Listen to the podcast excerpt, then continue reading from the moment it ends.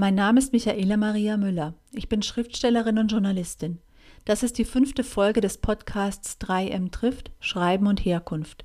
Bislang habe ich mich mit Sabine Scholl, Markus Ostermeier, Nadire Biskin und Kaschka Brilla über Bücher, Schreiben, Bücherschreiben und Herkunft unterhalten. Wie ist es zwischen verschiedenen Sprachen und Kulturen zu schreiben? Wie in einer Familie als Autorin neue Wege einzuschlagen? Literarische Stimmen, die außerhalb des Mainstreams kommen, sind wichtig und besonders, weil sie aus Perspektiven von Erfahrungen erzählen, die es in der Gegenwartsliteratur immer noch zu selten gibt. Ein Schatz von Unerzähltem, Neuem und Überraschendem. Heute ist Simone Schabert zu Gast. Die Lyrikerin und Autorin ist 1974 in Eichach geboren.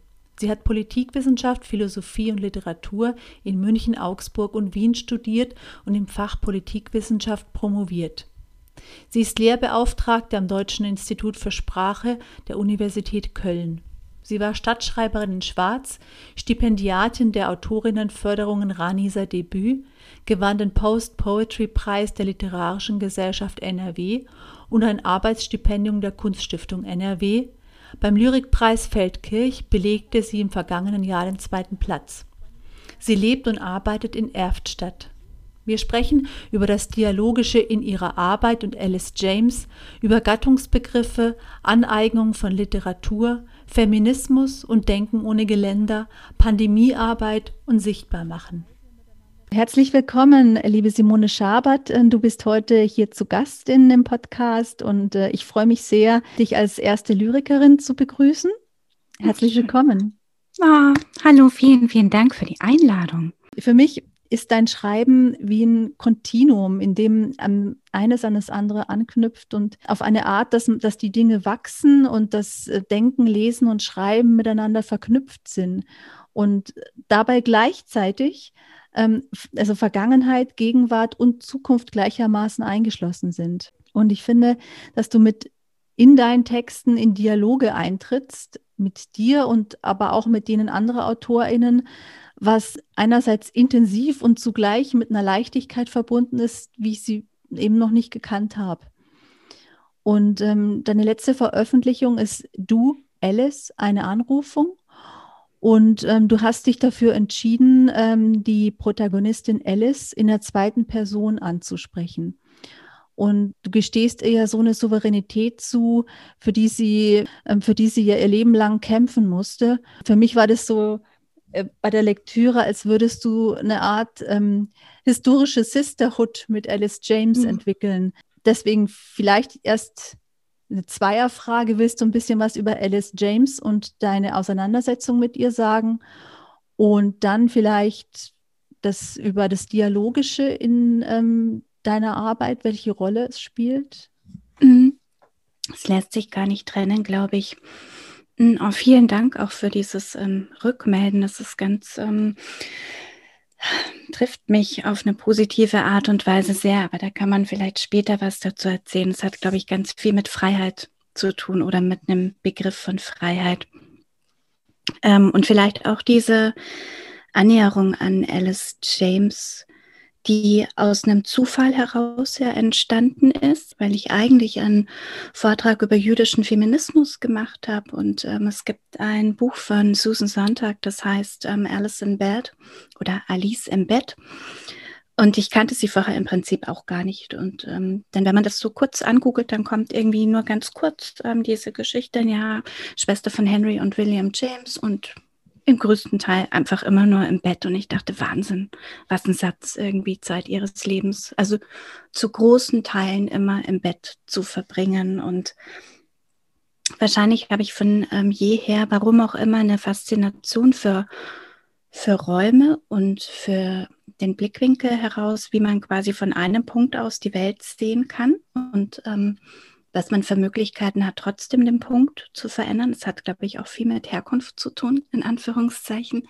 Und bin dann so ein bisschen in diese Geschichte eingestiegen oder in diese ja wirklich sehr eindrucksvolle Biografie Sie ist 1848 geboren, 1892 an Brustkrebs gestorben. Ist die jüngste dieser fünf Geschwister, wächst in einem reformpädagogischen Haushalt auf. Also der Vater ist Privatier, er kann sich im Prinzip leisten, die Kinder nach Lust und Laune zu erziehen. Es wird auch alles erprobt.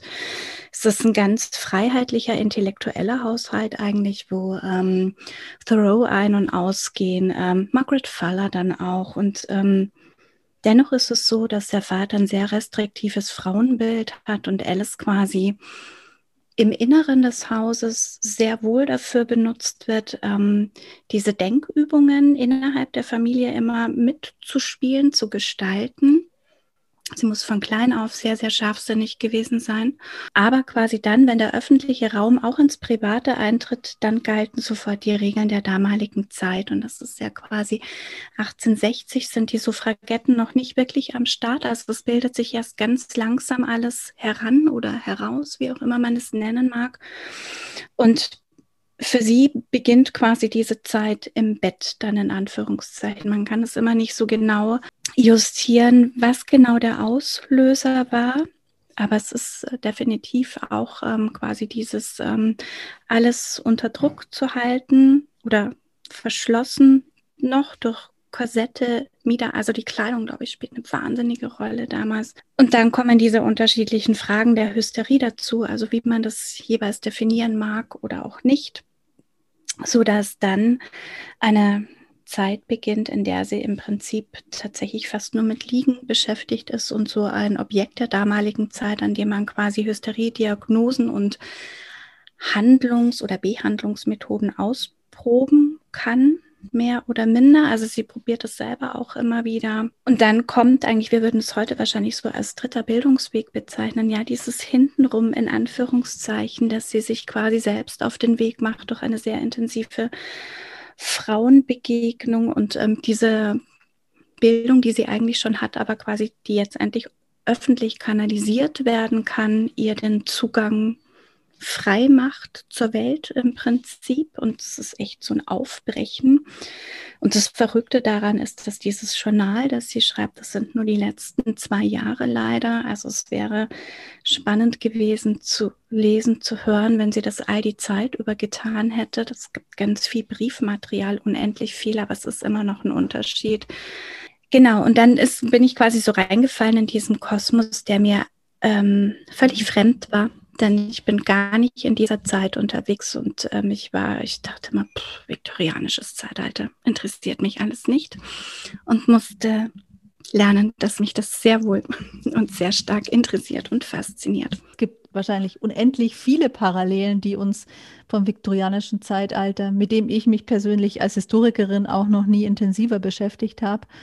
Aber ich denke, ich dachte gerade daran eben, als du über Hysterie und Diagnosen gesprochen hast, es ist nur so eine aktuelle, so ein aktueller Eindruck, diese ganze Debatte darum, dass die Medizin eben männ aus männlicher Sicht sich entwickelt hat. Und was ich jetzt gerade noch als aktuellste Zahl vor Augen habe, ist eben, dass Frauen zu 48 Prozent wahrscheinlicher bei einem Autounfall verletzt werden als mhm. Männer, weil diese ganzen Dummies eben auf eine männliche Anatomie ausgelegt sind. Das ist erschreckend. Also das ist da natürlich noch viel, viel, viel extremer. Also weil ja. natürlich im Prinzip es gibt diese ganz starke Dichotomie zwischen Ärzte und Wissenschaft ist tatsächlich nur männlich geprägt, während das pflegende Personal im Prinzip weiblich konnotiert ist ähm, oder aufgestellt ist, je nachdem. Und allein quasi richtig in den Dialog zu treten damals, also diese ähm, Überwindung, wann fängt man an, also die eigenen Befindlichkeiten wie tauscht man die mit jemandem aus, der einem eigentlich fremd ist, sozusagen. Und das gibt wirklich diese Tagebuchstellen, wie sie das dann beschreibt, der, wenn sie schon am Blick über ihr sieht, dieses, dass man ihr sowieso gar nicht zuhört jetzt, ähm, wenn sie versucht sozusagen ihren Körperzustand zu beschreiben, weil man schon ein fertiges Bild hat und damit ist eigentlich alles schon erledigt in diesem Moment. Und für sie ist diese Brustkrebsdiagnose wie eine große Befreiung, weil es eine richtige Krankheit ist, dann in mhm. Anführungszeichen, mit der man quasi umgehen kann. Aber Hysterie ähm, ist quasi das, man weiß es ja immer nicht, ähm, je nachdem, wer spricht, sozusagen aus der damaligen Zeit, es ja, wird ja auch ein wenig kokettiert damit. Und wenn man guckt, also in den Staaten ist ja der Bürgerkrieg quasi geradeaus dann und es gibt ganz viel, was sich im Bereich der Psychologie tut während dieser Zeit. Also die ganzen Kriegsverletzten, die nach Hause kommen, werden behandelt und dieses nervöse Zittern und so. Das ist aber alles sofort als Krankheit in Anführungszeichen definiert, wenn die Frauen mit diesen mit dieser Nervosität sozusagen in den Bereich der Hysterie und des nicht definierbaren, aber vor allem in den geschlossenen Raum wieder geschickt werden. Das ist wirklich unglaublich, wie sich das spaltet zu diesem Zeitpunkt und auch lange so bleibt erstmal. Meine nächste Frage würde auch noch in, steht auch noch im Zusammenhang mit dem Arbeiten, mit deinem Arbeiten. Ich würde sagen, bei dir gibt es so eine Art Dreiklang aus Lesen, Schreiben und Sprechen. Also ich bin ein großer Fan mhm. deines Podcasts Nahaufnahme. Oh, danke. Und ähm, ich kann mich auch erinnern, dass du in der Freitagsstunde ähm, von Maria Piwowarski mal gesagt hast, dass du beim Arbeiten oft laut liest. Ähm, und jetzt war meine Frage oder ist meine Frage, was es, was es für dich ausmacht, die Stimme noch mit ins Boot zu holen. Mhm. Das ist gar nicht so einfach ähm, zu übersetzen. Also tatsächlich ist es ein Prozess, der ist ähm, nicht mehr trennbar. Das, am Anfang war das quasi, glaube ich, so ein artifizielles, vielleicht auch weil die Kinder noch kleiner waren und man irgendwie mehr leises sein musste beim Schreiben oder ich das Gefühl hatte. Jetzt hat sich dieser Raum erweitert und ähm, also ich glaube, dass mir das, das Wort mehr Räume öffnet, wenn ich es spreche. Also dieses ähm, wegzukommen von dieser Vorstellung, dass ein Wort immer sofort nur eine Bedeutung oder eine Bezeu Bezeichnung hat. Weil wenn ich es im Klang habe und quasi von wo komme und wohin gehe, dann entwickelt es wie so unterschiedliche Angeln und mehrere Möglichkeiten und drum gern auch die Kleinschreibung, weil ich auch zwischendrin das Gefühl habe, die ist offener und das gesprochene Wort ist auch offener, weil du im Prinzip als Rezipierende entscheiden musst, was was macht dieses Wort mit mir? Und ähm, ich habe das Gefühl, alles andere liegt immer schon so viel fest und eigentlich will ich genau das nicht und will es auch für mich nicht. Also ich will auch beim, deswegen schrecke ich immer auch so zurück in den ähm, Prosa-Werkstätten, wenn, oder ich habe so einen großen Respekt davor, wenn alle plotten und genau wissen, wohin die Reise geht und die Figurenkonstellationen so klar sind und ich immer so dastehe und denke, oh Mann, bei mir passiert quasi so viel im Moment mhm. und ähm, manchmal geht es auch voll nach hinten los. Aber es ist auch das, auf was ich warte und worüber ich mich so freue, warum ich so gern schreibe, weil ich das Gefühl habe, jetzt ist es da und jetzt höre ich es und dann hat es quasi so für einen Moment, ist es, ist es Text wie so ein Luftgewebe. Mhm. Oh Gott, wie es klingt. so Nein, in etwa. Da steht es sehr, so diese Arbeit vom Wort her, vom, von, von dem, was es, von dem, von dem Stoff her sozusagen. Also ein Stoff im Sinne von Wort einfach. Meine nächste Frage zum Arbeiten an dich wäre, hängt auch mit dieser, dass es so fluide ist zusammen. Ähm, welche, welche Rolle für dich Gattungsbezeichnungen spielen? Also, weil, weil ich so den Eindruck habe, du, du äh, bist da gar nicht festgelegt in dem, also dass du einfach so ein Spektrum hast. Ähm, Lyrik, Prosa, Sachbuch, brauchst du sie? Also ich glaube, ich brauche sie, um dagegen arbeiten zu können. Ich glaube, ich arbeite gerne gegen was oder in dieser Begrenzung. Es gibt von Uljana Wolf diesen Wunder oder diese wundervolle Rede zur ähm, Poesie. Box Office heißt die.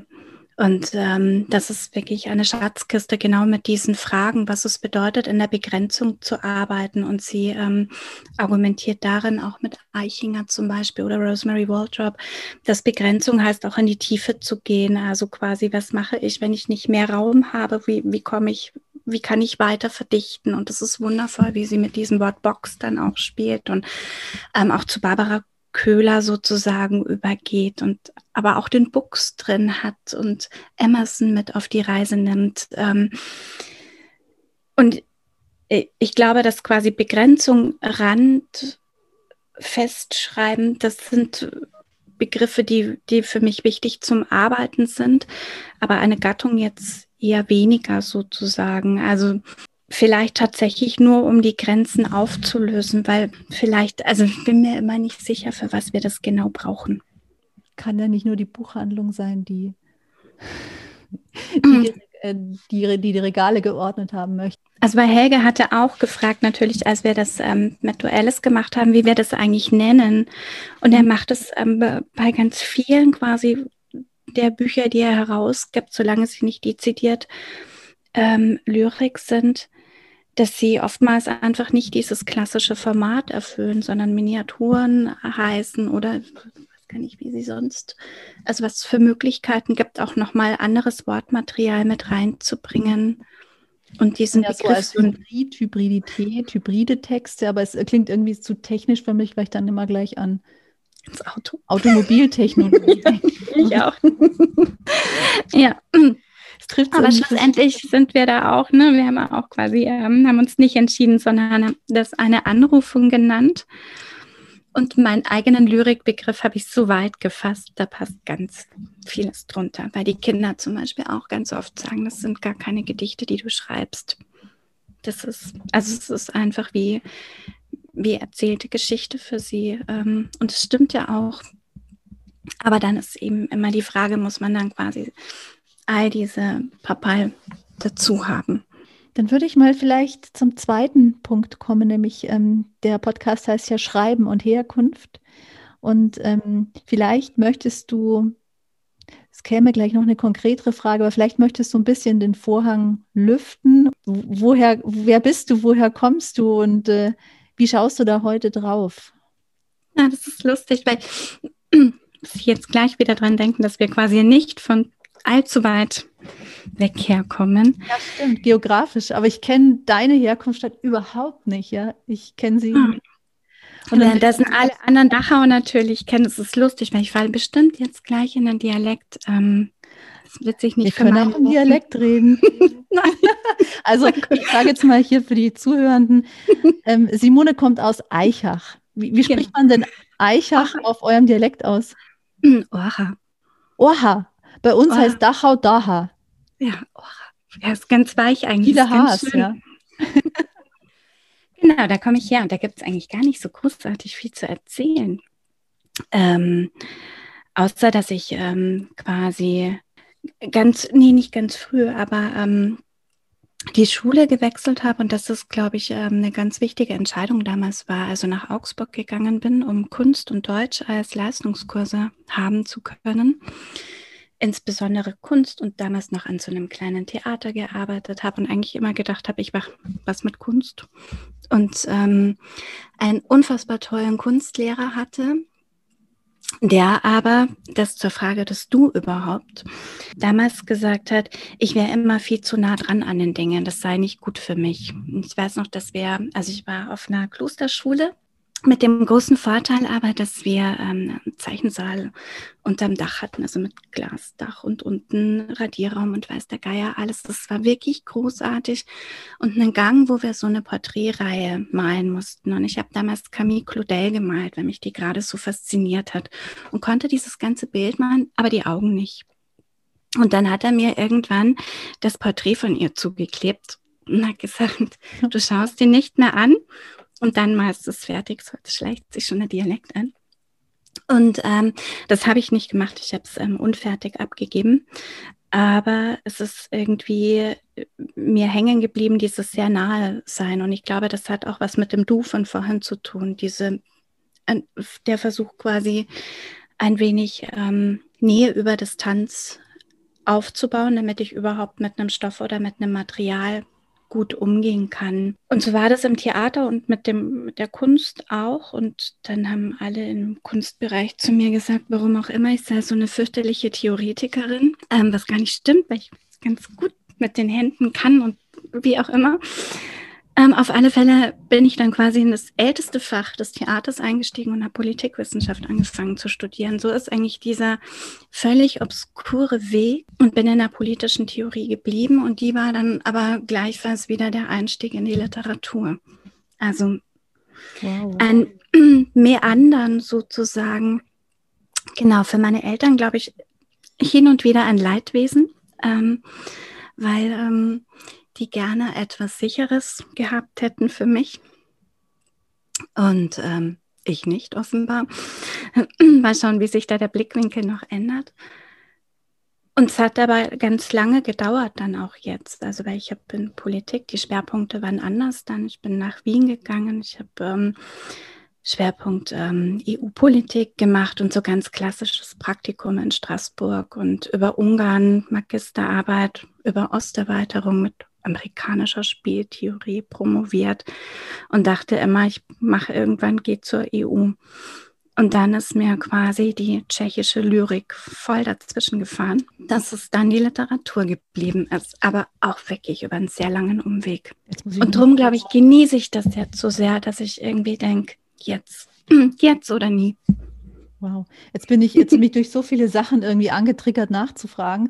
Ich war übrigens auch auf einer Klosterschule gewesen, äh, was, was mich jetzt eher mit dem Gebäude verbringt. Aber warum bist du an der tschechischen Lyrik hängen geblieben? Die dich dann, hm. ähm, hm. da muss ich jetzt nochmal einhaken, obwohl es jetzt so viele Punkte gäbe, wo ich gerne einhaken wollen hm, würde. Das ist ein wundervoller Punkt. Ich habe ähm, quasi über die Visegrad-Staaten promoviert ähm, und ähm, quasi Tschechien ähm, war so ein bisschen Augenstern, was auch daran liegt, dass ich eine ganz gute Freundin habe, die Maketa, die war damals noch in Deutschland und ist jetzt an der Uni Budweis wieder. Und sie hat mir damals zum Beginn der Promotion von Jan Skarzel Wundklee geschenkt. Das war irgendwie so die erste Begegnung.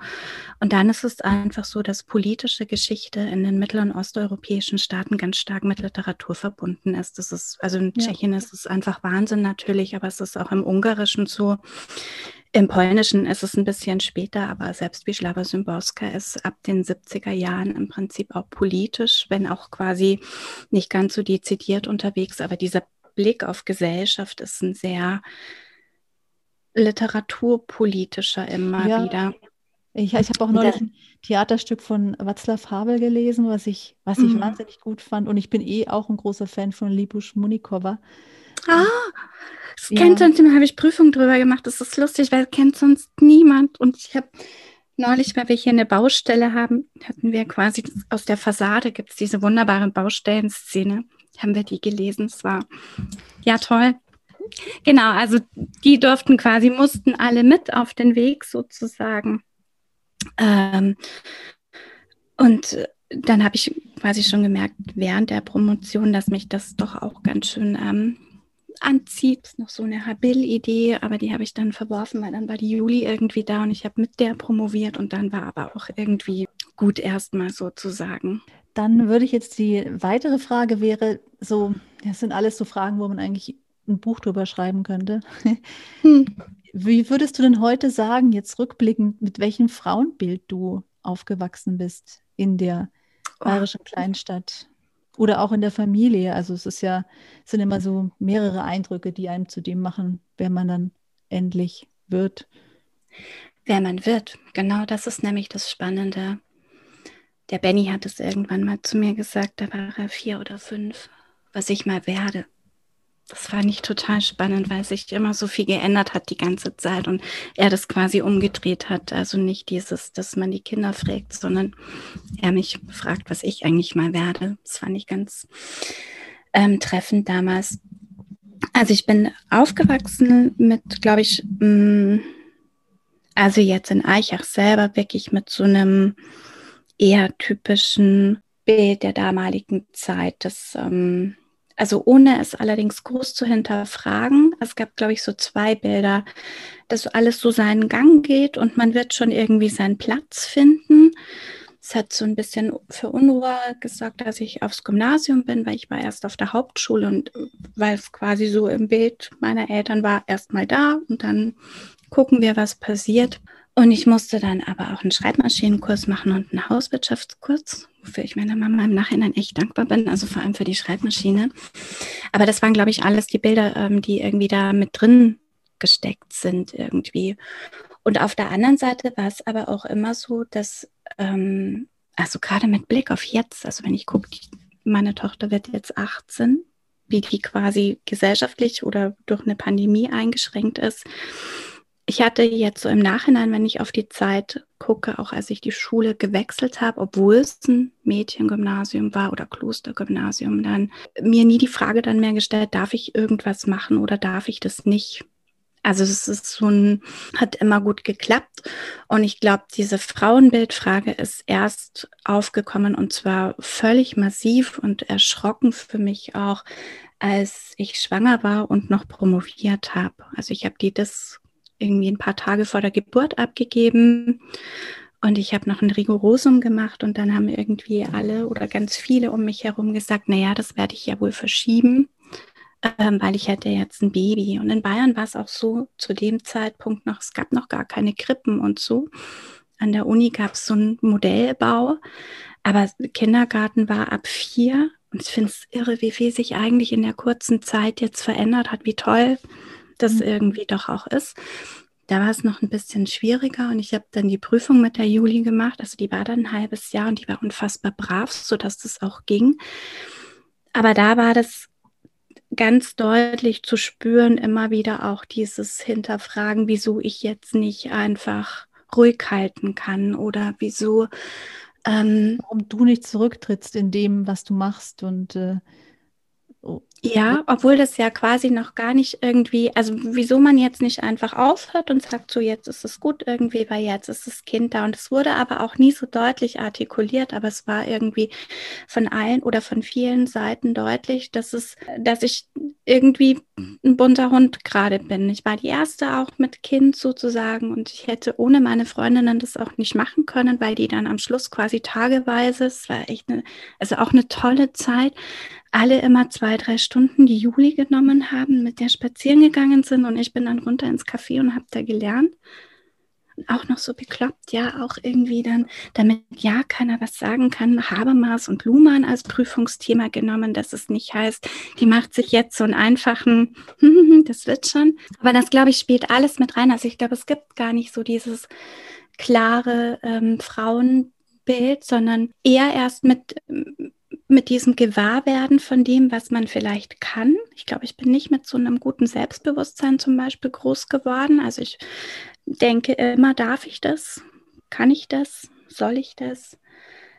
Und das sorgt eigentlich eher immer für Unruhe und für mich für so ein Lesen und Auseinandersetzen und wirklich großes Highlight für mich war Conny Palmen. Das war wie so eine Entdeckung für mich beim Lesen und Schreiben und Denken, dass ich dachte, ah krass, das kann man alles so machen, toll. Wollen wir vielleicht noch ein bisschen über Sichtbarmachen sprechen? Mhm. Du hast da ja zwei so schöne Sachen, also quasi, ich habe das mal Pandemiearbeit genannt, also neben der, die man eh macht. Du schickst jeden Tag eine Postkarte, also in, das ist ein Teil deiner Pandemiearbeit und du machst eben diesen Podcast Nahaufnahme, vielleicht auch wenn alles mal wieder anders wird. Ähm, wie bist du darauf gekommen, diesen, dieses, diese, also du verschickst wunderschöne Postkarten, die du in den Abendstunden, glaube ich, oft anfertigst. Und ähm, ich habe auch auf deiner Webseite gesehen, dass man da quasi sich melden kann und sagen, ich hätte gerne ja, eine Postkarte. Und das ist auch ganz zauberhaft, weil das Leute wirklich machen. Das ist so schön. Also diese Postkarte ist quasi, die ist eigentlich ein schönes Beispiel für ähm, wissenschaftliches Arbeiten, Literatur und das aber in so eine Praxis auch umsetzen. Weil bei Friederike Mayröcker immer wieder Derrida und seine Postkarte vorkommt. Und ich dachte, ich weiß gar nicht, vor zwei Jahren oder so habe ich mir auf die Leseliste geschrieben, so, dieses Buch muss unbedingt jetzt mal her.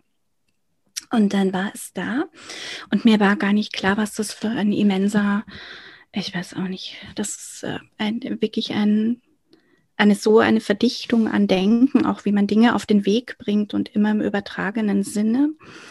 Und gleichzeitig aber habe ich es geschafft, zwei Bänderrisse und ein, eine Meniskus-OP im letzten Jahr zu haben oder in den letzten anderthalb Jahren. Das heißt, ich bin viel gelegen auch einfach. Musste irgendwie eine Bewegung aus diesem Liegen gewinnen. Das war immens wichtig sozusagen.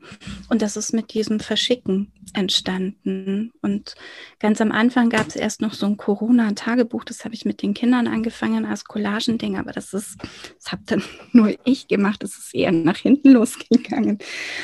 Und diese Postkarte war dann einfach so ein, dass ich dachte, es ist auch schön, wenn was wo ankommt. Also wenn man quasi auch loslässt, ja, man macht es und dann schickt man es auf den Weg. Also es ist auch eine andere Form von Sprache, so wie ich jetzt es quasi all das sage und auf den Weg gebe. Es ist ja, bleibt ja auch nicht bei mir sozusagen. Und das hat sich dann so, also ich dachte erst, ich mache das quasi nur so als Überbrückung, das zur ersten Lesung wieder.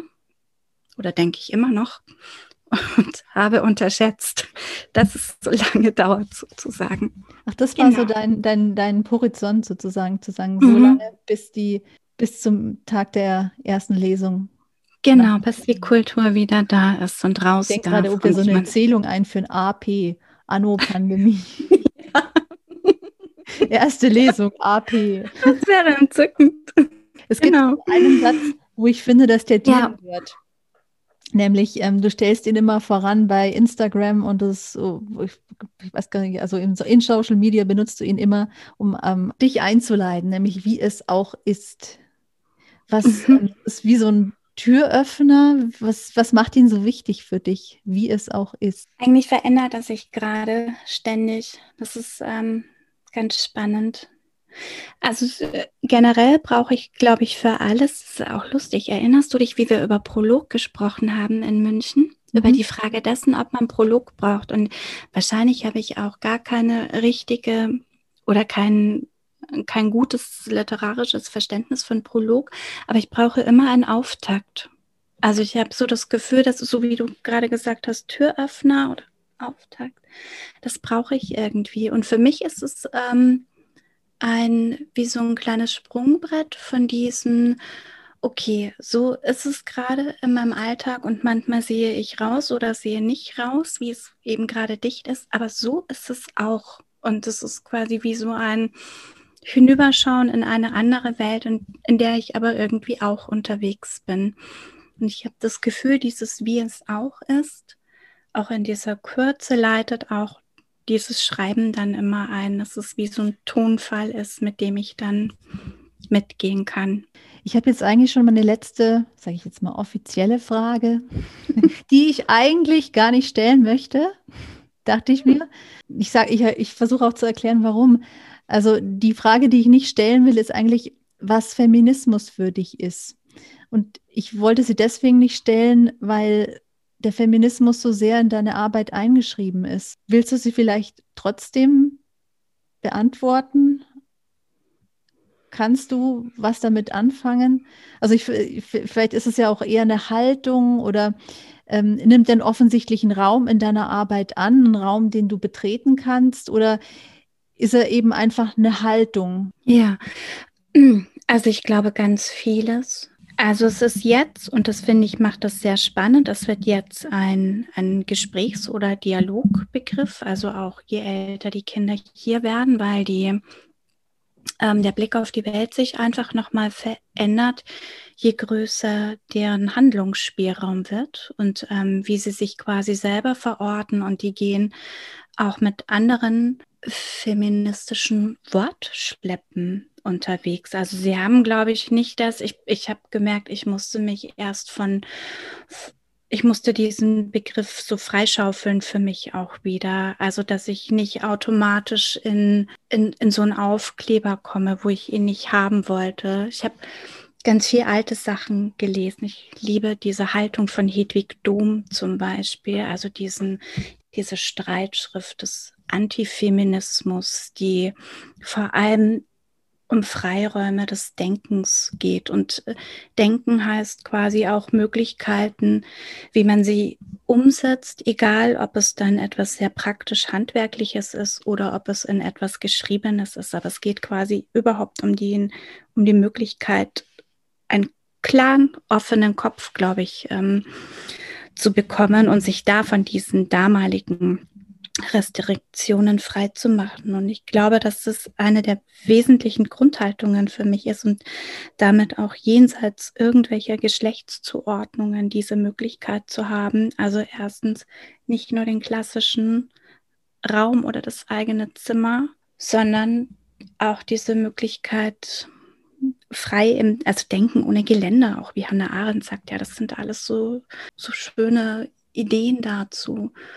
Und vielleicht bedeutet es mir auch viel mit Mut, den ich oft nicht habe, irgendwie, weil ich denke, ich brauche immer länger, bis ich was verstehe oder bis ich es auch richtig gut artikulieren kann. Und ich gehe ja unfassbar viele Umwege mit der Literatur, wo man auch sagen kann, vielleicht geht es auch mal kürzer und irgendwie pointierter. Aber es ist wie so ein Sammeln, so, so ein Gepäck sich schnallen um weiter, glaube ich, auf diese Reise zu gehen in einer manchmal etwas unwirtlichen Welt. Und ich glaube, es hat ganz viel mit Respekt und Gesprächsbereitschaft zu tun. Du findest vielleicht die Wege für uns als Lesende, wer weiß. Wir. Liebe Simone, ich danke dir ganz herzlich für das Gespräch. Ich danke dir, das ist so schön.